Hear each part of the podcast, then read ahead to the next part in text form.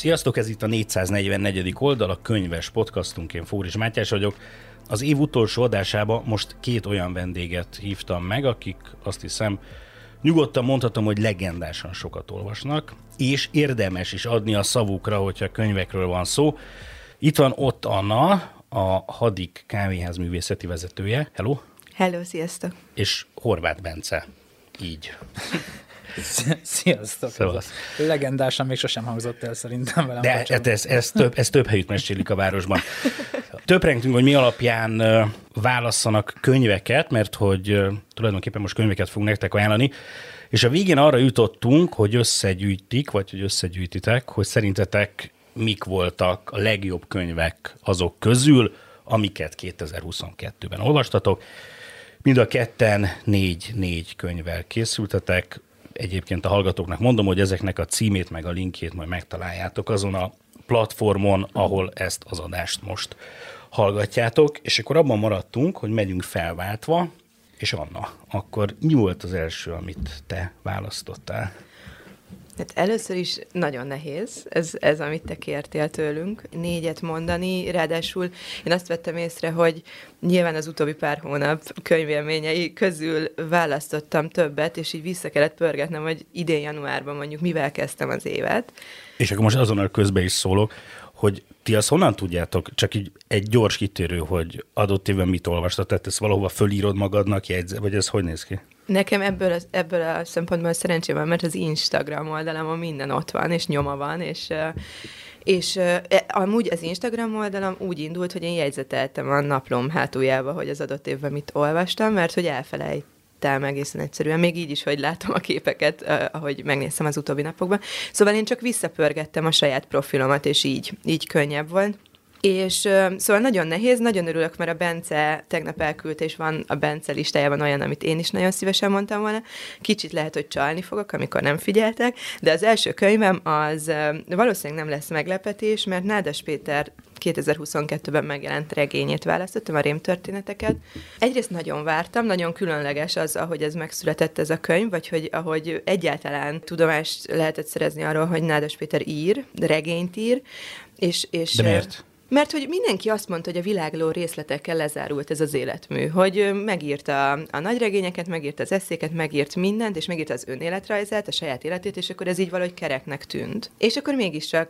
Kaptál egy fülest? Képzeljétek el, nekem mondtam úgy Ellen Áldás Péter először, de ezt nem akar, nem ezért Hoppá. hoztam ezt. Egy Zoom beszélgetés utolsó mondat ez volt, hogy ő most ír valamit, és akkor ez már olyan nagyon tit- titokzatos és sejtelmes volt.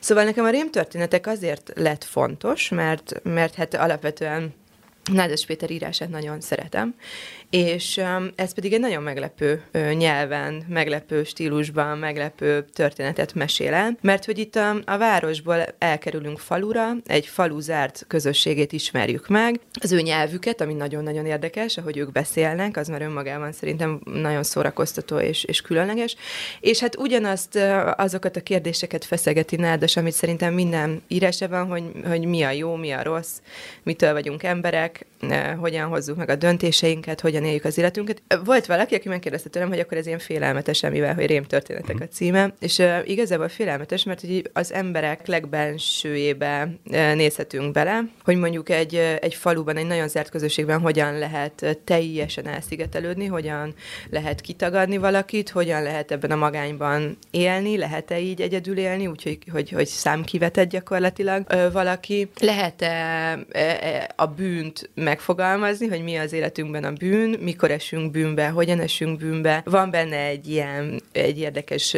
ördögűzés is, ami, ami nagyon különleges epizódja a történetnek, és hát a vége az tényleg egy tragédia, gyakorlatilag ezt most nem, nem uh-huh. lövöm le, mert hogy ez egy hatalmas tragédia, ami gyakorlatilag a, har, a, a utolsó három-négy oldalon összpontosul ebbe a, nem is lehet leszámítani gyakorlatilag a, a, az egész könyvben. Szóval, hogy körülbelül inkább én azt mondom, hogy egy zárt közösségben való létezés magánya, talán ezt tudnám így mondani, mint röviden a cselekményt. Én nem olvastam még a nádast, csak azért hozom szóba, mert nekem pont ez az egyik ünnepek közötti tervem, már ott pihen a polcon, ahogy a most megjelent Monstrum élet útinterjú is a Károly Csaba által, úgyhogy egy nagyon izgalmas nádassal töltött két ünnep közötti időszakra készülök. Az első könyv, amit elhoztam, amikor kaptam ezt a felkérést, nekem olyan szempontból, hogy én azért viszonylag ritkán írok könyvekről, és azért nem nagyon vagyok rászorulva arra, hogy ilyen friss megjelenéseket olvassak, és visszanézve az idei olvasmányomat rájöttem, hogy igazából én alig olvastam újabb könyveket magyar nyelven idén, amiket magyarul olvastam, azok mind régi dolgok, és gondoltam, hogy izgalmasabb ezért új megjelenésű könyvekről beszélni, és ezért elhoztam a Maria Stjepanovától az In Memory of Memory címmel angol 2020-ban megjelent könyvet, amivel kapcsolatban jó hír, hogy ha jól tudom, akkor már jövőre jön ki magyarul. És ez egy egészen külön. De a magyar címét még előre azt nem lehet tudni, hogy nem, nem, nem tud segíteni is, még ebben.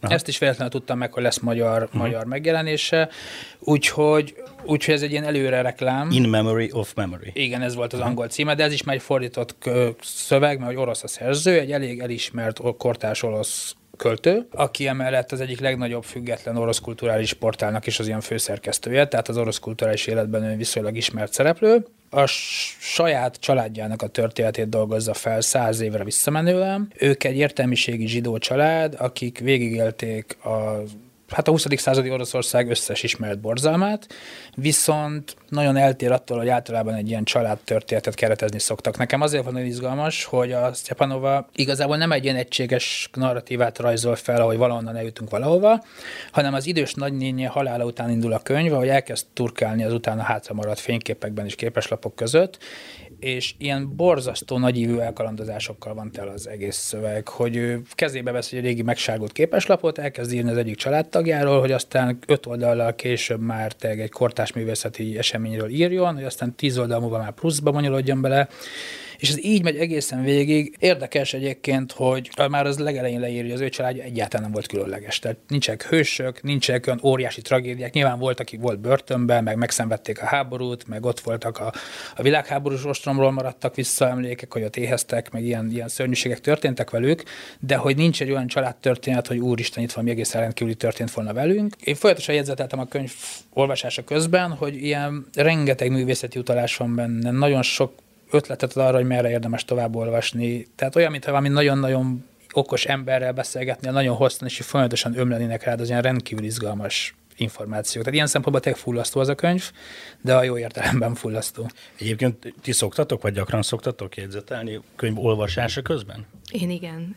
Én aláhúzós vagyok, de kizárólag ceruzával merek aláhúzni a könyvben. Behajtogatom a fülét, és akkor egy külön füzetbe jegyzetelek csak magamnak, mert közben, ami sajnos egy rossz tulajdonság, vagy nem tudom, hogy ez, ez, ez egy felületes olvasás, vagy nem, ne, nem, nem is tudom, hogy mi az oka, de hogy fe, el, nagyon könnyen elfelejtem a könyveket.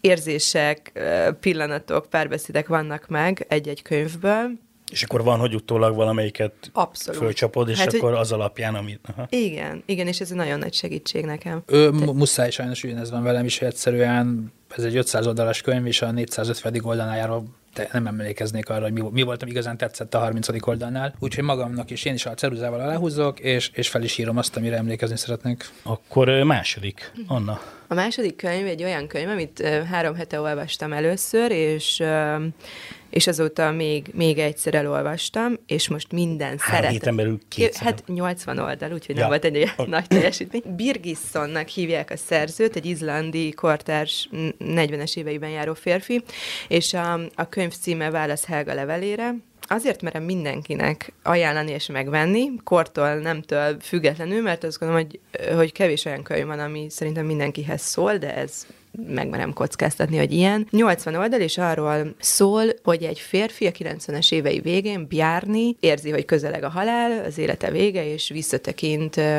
erre a, a hosszú életre, és egy levelet fogalmaz meg Helgának, a szerelmének. Egyrészt ez már alapvetően, hogy egy, egy le, levélregényt olvasunk, teljesen berántja szerintem az olvasót, mivel olyan, mintha nekem írná ezt a levelet, és az egyik szereplője lennék a történetnek. A rövid cselekmény annyi, hogy Bjárni él egy izlandi kis tanyán, és a másik tanyán él Helga, a férjével és gyermekeivel, és egy plegyka elkezd uh, szányra kapni a, a faluban, miszerint Bjárni és Helga, Helga között van valami, és addig-addig mondogatják ezt a plegykát, hogy hát valóban szerelem alakul ki kettejük között, inkább erős fizikai vonzalommal kezdődik um, ez a, ez a kapcsolat, és ott teljesen meg, megőrül ö, a főhősünk.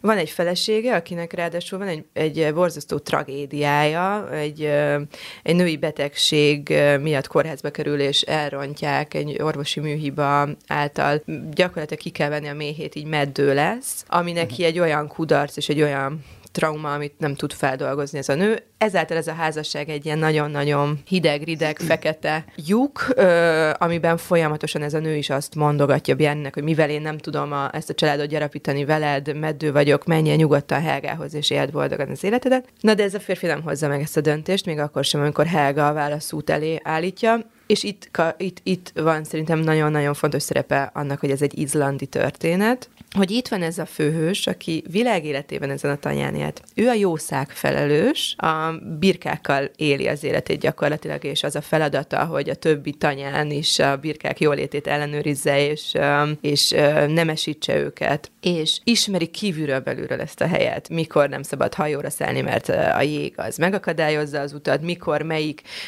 helytetőn érkeznek a sasok, ahol mikor a gyerekeket nem szabad fel... Szóval, hogy egy gyönyörű, gyönyörű történet, gyönyörű tájleírás, gyakorlatilag kicsit olyan, mint, mint hogy egy ilyen mély meditáció lenne, amikor ezekről ír, hogy, hogy mit is jelent neki az otthon, mert hogy Helga válaszútja az Reykjavikba vezet, és a városba, és a városi életbe, és itt, itt volt egy nagyon fontos pontja az én olvasmányomnak, hogy itt nem két nő között kell választani, itt nem a szerelem és a házasság, mert azért olyanról már olvastunk, hanem itt, itt valaki azt állítja szembe a szerelemmel, hogy tudnék-e én élni úgy, hogy elveszítem a teljes lényemet egy városban.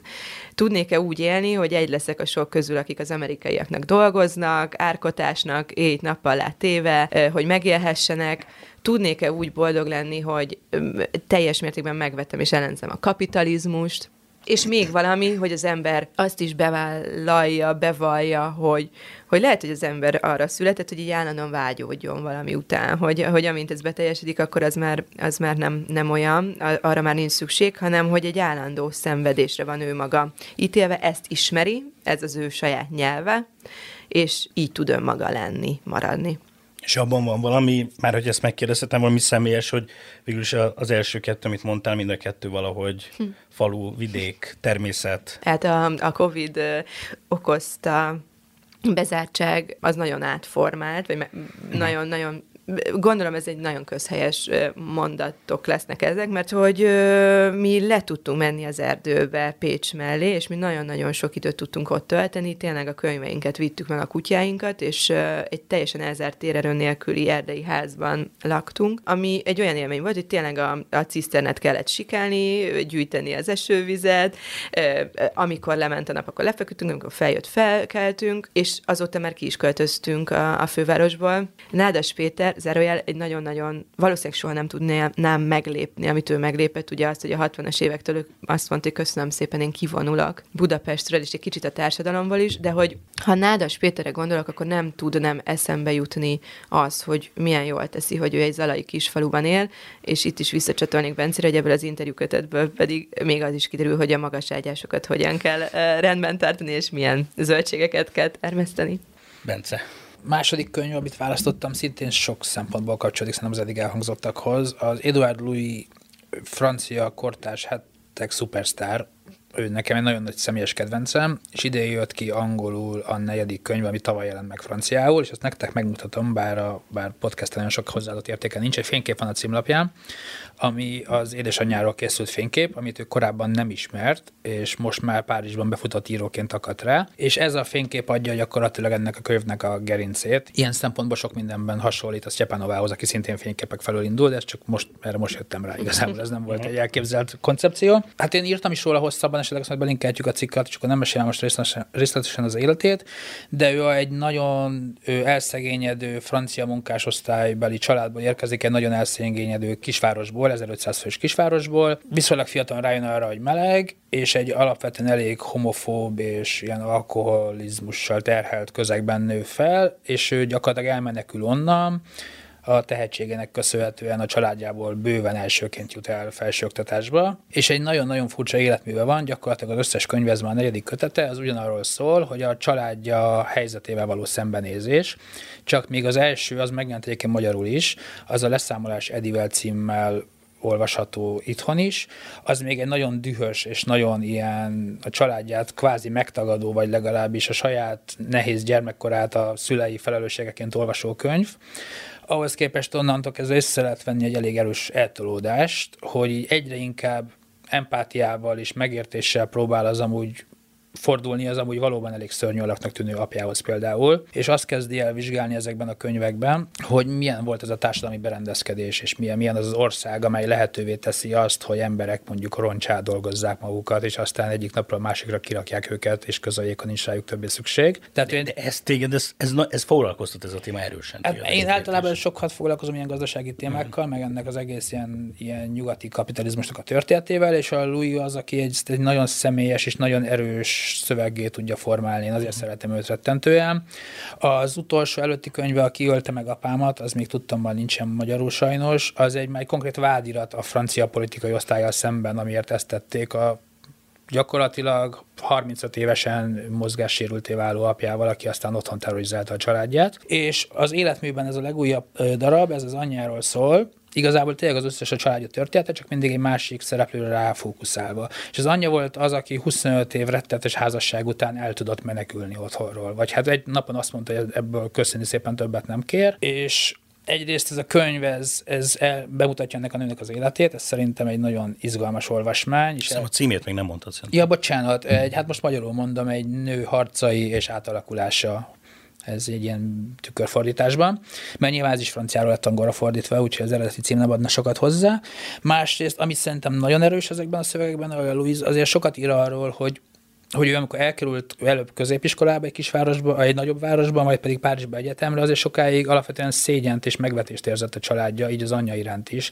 És ezt hogyan dolgozza fel, és már 30 valahány évesen, hogy visszanézzen arra, hogy őt milyen, milyen késztetések vitték afelé, hogy mondjuk így kvázi megtagadja a családját, majd aztán megértse azt, hogy ők igazából mi mentek keresztül, és miért volt olyan az életük, amilyen. Ez egy nagyon erős, nagyon személyes szöveg.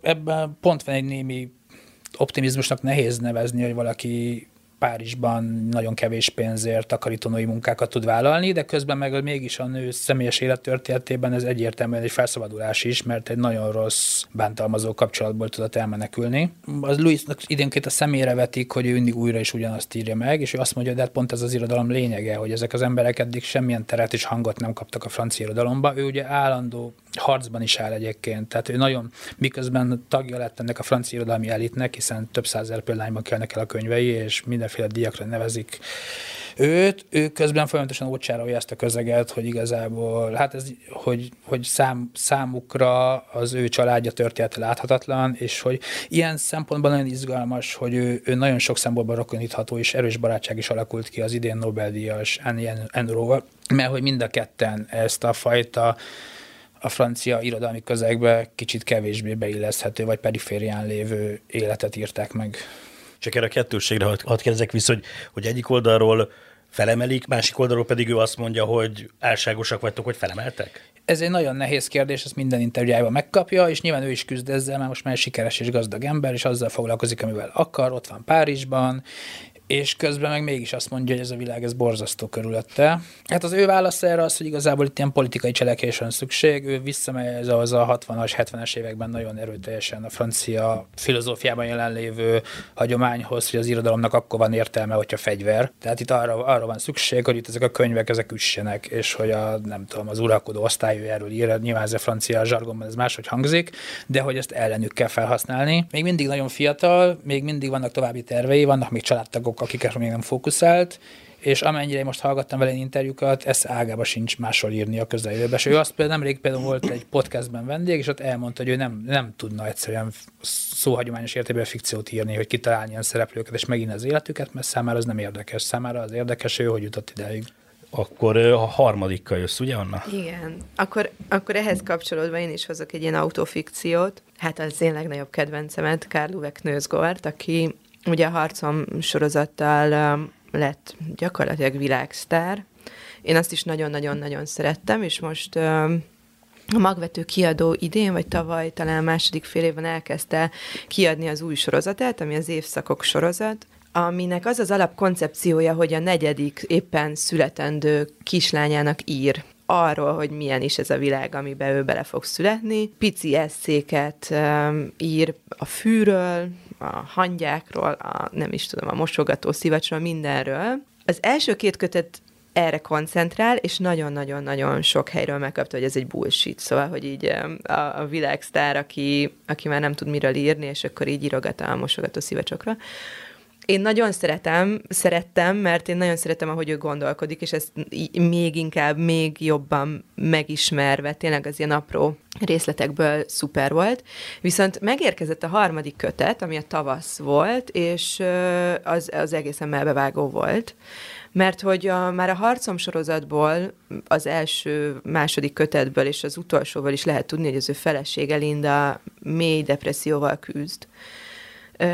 Három gyermekük van, ugye éppen úton van a negyedik, és a második kötetből, a szerelemből már nekem borzasztó fontos volt ez a nézőpont, ahogy megismerhetem, hogy egy férfi min megy keresztül amikor a család bővülni kezd, és, és a férjből apa válik, és mi megy keresztül ez a kapcsolat, és hogyan érik bele ebbe a szerepbe. Ugye Norvég, a szerző Svédországban él, szóval hát egészen mást olvashatunk, mint ami itthon a bevett szokás. És ahogy, ahogy szerepet vállal ebben ez a férfi, aki ugye ír, ezért hajnal négykor inkább fel kell, és akkor a napi penzumát megír, és utána bölcsödébe, óvodába, iskolába hordja a gyerekeket. Na és akkor itt van ebben a tavaszban, elérkezünk oda, hogy Linda végérvényesen eljut a, a mélyre, és kórházban kell kezelni őt, úgyhogy megszületett már ez a kislány, pár hónapos, és ott marad ez az ember négy gyerekkel, egy csecsemővel, és ezt a harcot lehet igazából olvasni. És ez engem nagyon megrendített, és azért is um, volt nagyon-nagyon fontos, mert, uh, mert közben egyáltalán nem egy ilyen mélabús, nem egy sajnálkozó, nem egy megtört ember gondolatait olvasjuk. Másrészt folyamatosan ugye Knőzgorral kapcsolatban bennem így motoszkál az, hogy persze én szeretek kukkolni, ugye, hát én belesek oda, és akkor így ő megmutatja, hogy mi történik a családjában, de hogy ez oké-e? Oké-e ezt a nőt ilyen szinten megírni, oké-e bemenni a kórházba gyakorlatilag a knőzgor szemszögéből, és, és benézni, hogy ott mi történik. Oké-e úgy, hogy Linda maga is ír, amúgy magyarul is megjelent kötete már. Szóval, hogy ez, ez mindig egy ilyen ambivalens érzés, hogy bár nagyon-nagyon szeretem, és sokat ad, de hogy mit okoz ez az ember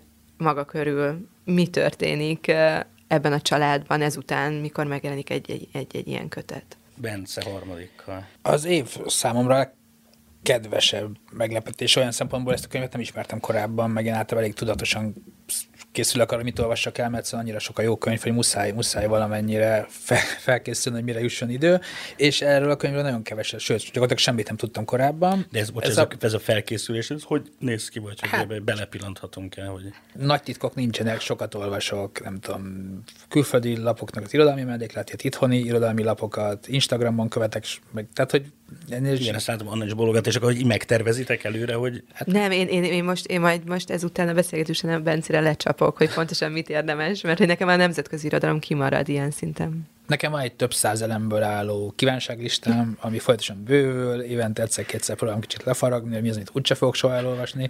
De ez reménytelen harc, épp ezért aztán nagyon beosztja az ember, hogy, vagy megbecsüli azt, amire, amire időt szám, mert muszáj ez, egyszerűen. Tehát, de ez amellett, hogy olvasol, akkor ez olyan, mint egy ilyen hobbi, meg gyűjtögetés, meg nem abszolút, tudom. Abszolút, abszolút. Egy... Én nagyon, nagyon szeretek ezzel is időt tölteni, egyszerűen csak nézem, hogy tehát a könyvvásárlás azért, és hogy én ráadásul ilyen ár, árérzékenyen én nagyon sokat figyelem az ilyen különböző nemzetközi díleket, meg nem tudom, tehát ez, ez egy, egy komoly, komoly hobbi, igen. És hogy ehhez képest került a kezembe a Mohamed Bogár, remélem jól mondom, Szárnak, az fiatal szenegáli francia írónak az Emberek legtitkosabb emlékezete című könyve, ami idén jelent meg magyarul, és hogy a Louis sok szempontból kapcsolódik, mert az egyikük 90-es születésű, a másikuk 92-es, tehát mind a ketten a francia irodalom fiatal alakjai, mellé pedig mind a ketten ilyen úgymond az irodalmi kánon szempontjából perifériális szereplők, hiszen még a Louis ez a említett munkásosztálybeli szegény háttérből érkezik, a szár pedig a szenegáli bevándorló háttere miatt válik izgalmassá.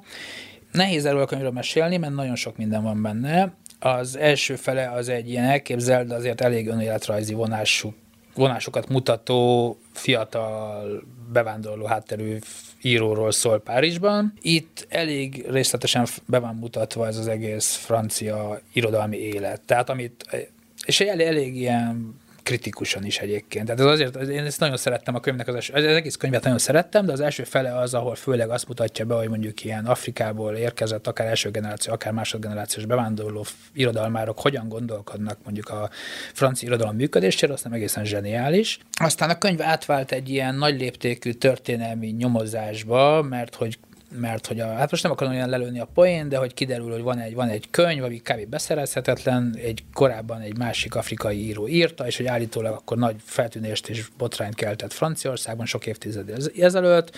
És akkor ennek, Bocsánat, de ez egy kitalált, ez, ez, egy, való, ez egy kitalált, ez kitalált de egyébként ennek is van előzménye, mert mint ezt, ez a könyvben nem derül ki, de aztán egy interjúban kiderül, hogy valóban volt Maliból származó, és sajnos meg nem mondom fejből a nevét, egy író, aki a 60-as években valóban nagy visszhangot váltott ki Franciaországban a regényével, nevével, de aztán plágiummal vádolták meg, és kb. visszavonult a francia irodalmi élettől, tehát emögött van egy tényleges inspiráció, de itt aztán egy nagyon, nagyon erősen fiktív történet van, két világháborúval, detektív munkával, dél-amerikai kitérőkkel, egészen elképesztően sokszínű az egész, és miközben a szár tényleg nagyon sokat markol, én nem éreztem azt a pillanatra sem, hogy ez is szétesne, vagy szétfolyna, még igazi mágia is van benne, ami nekem külön öröm, mert nem tudom, a mágikus realizmus az kicsit nekem olyan, mint az ilyen, ilyen organikus építészet, ilyen csodálatos dolgokat adott a világnak, de egyszerűen már mindenki ezzel operál, és már ilyen borzasztóan elcsépelt tud lenni, de itt végre igazi mágia van, és nem csak ez az ilyen áttételes. Úgyhogy ennek például nagyon örültem, és tényleg az van, hogy, ezt, hogy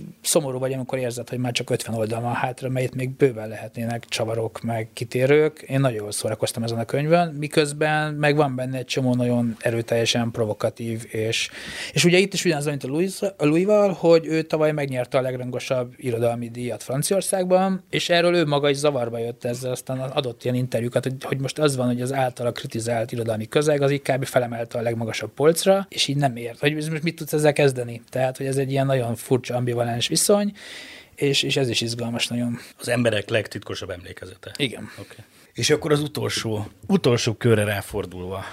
Az utolsó könyv az Vigdis Hjort, norvég szerzőkönyve, az a cím egy örökség. De most mielőtt belemész, bocs, muszáj megkérdeznem, tehát, hogy itt volt egy, egy izlandi tört, tehát, hogy itt most ez már a harmadik skandináv. És képzeld el, hogy amikor írtam neked tegnap ezt a négy könyvet, akkor döbbentem én is rá erre, és gondoltam, hogy majd beszélgethetünk egyszer arról, mert hogy nekem nincs válaszom, hogy mit tud a skandináv irodalom, ami nem a krimi, mert én nem, nem olvasok krimit, én nem szeretem.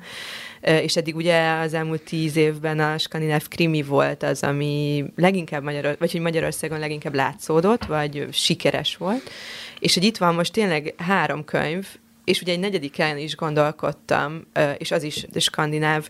Szóval, hát oda bejött a Nádas Péter. Oda bejött a Nádas Péter, és szerencsére ugye a Szár könyvet is, én is nagyon-nagyon szeretem, amit Bence most említett, de az, az Bence tök jól tök jó, hogy hozta. Szóval, hogy nem tudom, mit tud a skandináv irodalom. Én azon gondolkodtam idefele jövet, hogy nagyon és ez iszonyú közhelyes, de találjunk egy másik szót, de hogy egy ilyen nagyon őszinte, szóval nagyon a valóságot írja, és amúgy Nádas Péter is nagyon a valóságot írja, hogy, hogy nincs így elkendőzve, nincs így elmaszatolva, nincs, szóval hogy ez van, ezek vagyunk mi emberek, így cselekszünk, így írjuk meg. Az a cím, hogy örökség, és egy ilyen ötvenes nőnek a szemszögéből olvashatjuk a történetet, meghal az édesapja, és elkezdődik ugye az, az örökség körüli, hát nem olyan nagyon jó ízű perlekedés a családon belül, kettő dolgot tudunk, az egyik, hogy az apa úgy döntött, hogy két nyaralót, két testvére irat, de négyen vannak, szóval a másik kettőt kitagadja ebből. Egyik a főhősünk, ez a nő, és azt is tudjuk, hogy ez a nő valamiért elég régóta nem, nem nagyon tartja a kapcsolatot a családjával. És folyamatosan rövid fejezetekben ez a önmagában civakodást olvashatjuk, hogy most mennyit kéne lépni arra, egyet vagy kettőt, vagy semmit nem kéne lépni, érezni, hogy nagyon-nagyon-nagyon felzaklatja ez, hogyha a család így megjelenik, hogyha szóba kell velük állni, hogyha megcsörön a telefon, és ö, nem spoilerezek, mert a fülszövegben le van írva, hogy ez egy családon belüli erőszakról szól, ennek a nőnek és az apjának nagyon-nagyon rossz volt emiatt a kapcsolata természetesen, mert a gyerekkorában a, az apja bántalmazta. És hogyha ez nem lenne elég, ami számomra a legfontosabb része volt ennek a történetnek az, hogy hogyan reagál erre a család. Szóval, hogy egy ilyen teljesen diszfunkcionális család rea- reakciója erre, a testvérektől kezdve az anyáig. És hogy ez olyan fájdalmas, amikor itt van egy 50 éves nő saját gyerekeivel, egy vállással a háta mögött, irodalmi pályával, hivatással próbál élni, próbál túlélni, próbálja a mindennapokat a legjobban lehozni, és van egy ilyen 40 éves trauma, amit senki nem hiszel neki gyakorlatilag azok közül, aki a legközelebb áll hozzá.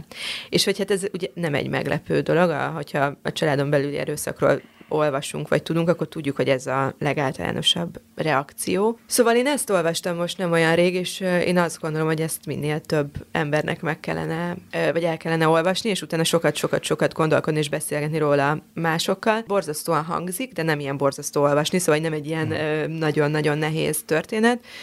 Persze a tétje az, de olvasni nem, nem olyan szörnyű. Az utolsó könyv, amit nemrég fejeztem be, és teljesen egyértelmű volt a mindenféle. Ha csinálnék ilyen éves listákat, akkor rajta lenne, és aztán jött a felkérés, hogy csinálják, úgyhogy rajta is lett. Nagyon-nagyon-nagyon tetszett. Ez a, a szerző nevének kimondásával kicsit gondba vagyok. Lea és YPI. Ő albán születésű, származású. Nagyon-nagyon izgalmas a könyvnek a keletkezés története is, mert Lea, akkor nevezem a keresztnevén, ő a London School of Economics oktatója, egy társadalomtudományok terén abszolút befutott, elismert szerző, és pár évnyi ő, ilyen, hát gyakorlatilag alkotói szabadságra ment, és az volt a terve, hogy ír egy, megírja a hazája Albánia rendszerváltásának történetét. És az alapvetően egy társadalomtudományos munkának van kitalálva, ez csak az utolsó szóból derül ki egyébként, a könyv erre nem utal. És, és aztán, ahogy elkezdett dolgozni ezen, szintén az utolsóban írja, rájött arra, hogy igazából ezt képtelen megírni, mert ő akkor gyerek volt otthon, és a saját családján keresztül nézte végig ezt az egész történetet. És akkor innen születik meg ez a könyv, ami nagyon messze van attól, amit általában ilyen társadalomtudományos rendszerváltás történetnek ismerünk, vagy egy diktatúra bukásának történeteként ismerjük, hanem arról van szó, hogy ő kisiskolás lányként hogyan nézte végig, ahogy szétesik a országának az addigi rendkívül elnyomó és, és véres rendszere, és bejön helyette a szabadpiac és a kapitalizmus, és nagyon izgalmas ez a kettős játék, hogy egyrészt ugye ő rendelkezik nyilván az összes társadalomtudományos eszközzel, hogy ezt a folyamatot analizálja és értelmezze, de közben mégis csak egy gyereknek a gyerekkori visszaemlékezésekről van szó, benne rengeteg rendkívül humoros részlettel, tehát ez a ilyen típusú rendszer, rendszerkritikát, ami keveredik a, nem tudom, a Goodbye Leninnek a hangulatával, ez egy egészen furcsa olvasmány. Kiderül az is például, hogy a szülei meg a nagyszülei hogyan, hogyan titkolták előle a saját családjuk történetét, mert például kiderül az, hogy ők a ők a diktatúra előtt arisztokrata származásúak voltak, és ezért aztán nekik semmiféle munkájuk nem lehetett, ami érdemben uh-huh. előre vitte volna a családot, nem járhattak egyetemre sem, és ez például hogyan volt teljesen elkenve, és hogyan, hogyan milyen ilyen új mitológiákat találtak ki, vagy például a börtönbe került rokonokról úgy emlegették, hogy ők egyetemre járnak éppen, és hogyha valakit kirúgtak az egyetemről, az igazából azt jelenti, hogy kivégezték, tehát ilyen egészen borzasztó az egész. És egyrészt van nyilván a rendszer összeomlása, és akkor betör a kapitalizmus, de hogy a könyv az elmegy egészen 97-ig, amikor ugye az ország országban egy ilyen piramis játékban gyakorlatilag bedőlt a teljes albán gazdaság, és rengeteg ember vált földönfutóvá, és elég véres polgárháború szerű helyzet is kialakult, és itt ér véget a sztori, úgyhogy megírja azt is, hogy a hirtelen beáramló nyugati cégek, a privatizátorok, a különböző tanácsadók, akik jöttek és így gyakorlatilag lerabolták az országát, azok azok hogyan vertek át gyakorlatilag mindenkit. Egy elég ilyen kemény történet ilyen szempontból, és a könyv címe az, hogy free, ezt nem mondtam, tehát szabadság, és ő folyamatosan ennek a szabadságnak a többféle értelmezésével játszik gyakorlatilag, hogy egyrészt, amit a szabadságot állítottak nekik a szocializmusban, amiből egyébként gyerekként nyilván hit meg úttörő volt, ő mondta, hogy amikor ott úgy kezdődik a könyv, hogy, hogy megölelte Stalin szobrát, amikor látta, hogy itt ilyen rendszerváltó tüntetések vannak, aggódott, hogy mi fog itt történni, nyilván még semmit nem értett a, ennek a jelentőségéből, és aztán ezzel szemben mi volt az a nyugati szabadságmodell, ami ilyen nagyon ígéretes volt, a szülei mennyire máshogy gondolkoztak erről, hogy a, az anyukája gyakorlatilag ismert ellenzéki politikus lett, és ő teljesen ez ilyen neoliberális gazdaságpolitika elkötelezett híve volt, az apja ennél sokkal óvatosabb volt, és így nem, ő már szkeptikus volt ez az egész történettel kapcsolatban. És ezek a különböző szabadságkoncepciók hogyan érnek össze egy felnövő kislány életében, ez szerintem nagyon-nagyon izgalmas történet. És főleg úgy, hogy aztán mesél arról, hogy aztán elkerült Londonba, ahol elkezdett el a diákként, majd oktatóként, és hogy nyilván ott az összes nyugati barátja az szocialistának és marxistának vallotta magát, és hogy neki ez mennyire izgalmas, vagy tehát ilyen feszültségteli volt, hogy, hogy nyilván ő meg egy szocialista, marxista országból jön, ahol ennek látta egy egészen másmilyen típusú olvasatát, ami nehezen összeegyeztető a nyugati elit egyetemnek a diákjainak a világképével. Tehát rengeteg ilyen kódolt feszültség van ebben a könyvben, és nagyon élveztem olvasni. Mondtad, hogy neked két ünnep között, hogy nád, nádassal töltöd majd, de akkor még azt így zárásként anna, hogy neked mi a, mi a terved a, erre az időszakra olvasásilag? Egyértelműen Viski András kitelepítése, amit hónapok óta, mióta megjelent, így rakosgatok jobbról balra, mert pont ezért, mert bár nem tudom, hogy egy kisbabával miért gondolom, hogy a karácsony az olyan, olyan lesz, mint régen, hogy az ember csak beigli teszik és olvas, de hogy erre az időszakra szántam, ugye az évkönyve lett a könyves magazin szerint tényleg mindenki tényleg ódákat zeng róla, és uh, én nagyon kíváncsi vagyok erre a regényre. Úgyhogy én ezt fogom olvasni, és uh, nincs más tervem. Uh, nagyon sok, most idén először én is, uh, amit Bence uh, említett, én is listát írtam, mert hogy én évek óta nem kapok könyvet ajándékba, mert mindenki azt gondolja, hogy úgyis megvan, vagy majd megoldom magam. De hogy most már uh, az, az utóbbi hónapokban inkább nem vettem meg, hanem küldözgettem a családtagoknak, és, és, és például Virginia Woolf saját szobáját kértem, amit én még soha nem olvastam, és, és, és azt is szeretném még a két ünnep közt elolvasni. Ott Anna és Horváth Bencet. Egyfelől nagyon köszönjük, hogy itt voltatok, a másik, nem akarok ennyire előre rohanni, de én most, hogy így hallgattalak titeket, meg ahogy beszéltek és meséltek könyvekről, és amelyeket hoztatok, hogyha ezt egy pici gyakrabban, mint mondjuk nem tudom, ezután évente meg tudnánk ismételni, én nagyon örülnék neki. A hallgatóknak köszi, hogy itt voltatok az elmúlt fél évben, ugye nagyjából nyáron indult el a 444. oldal, Két hét múlva egyfelől újra találkozunk, másfelől mindenkinek kellemes ünnepet, úgyhogy ott Anna Horváth Bence, köszönjük, hogy itt voltatok. Én Fóris Mátyás voltam. Sziasztok! Sziasztok! Sziasztok.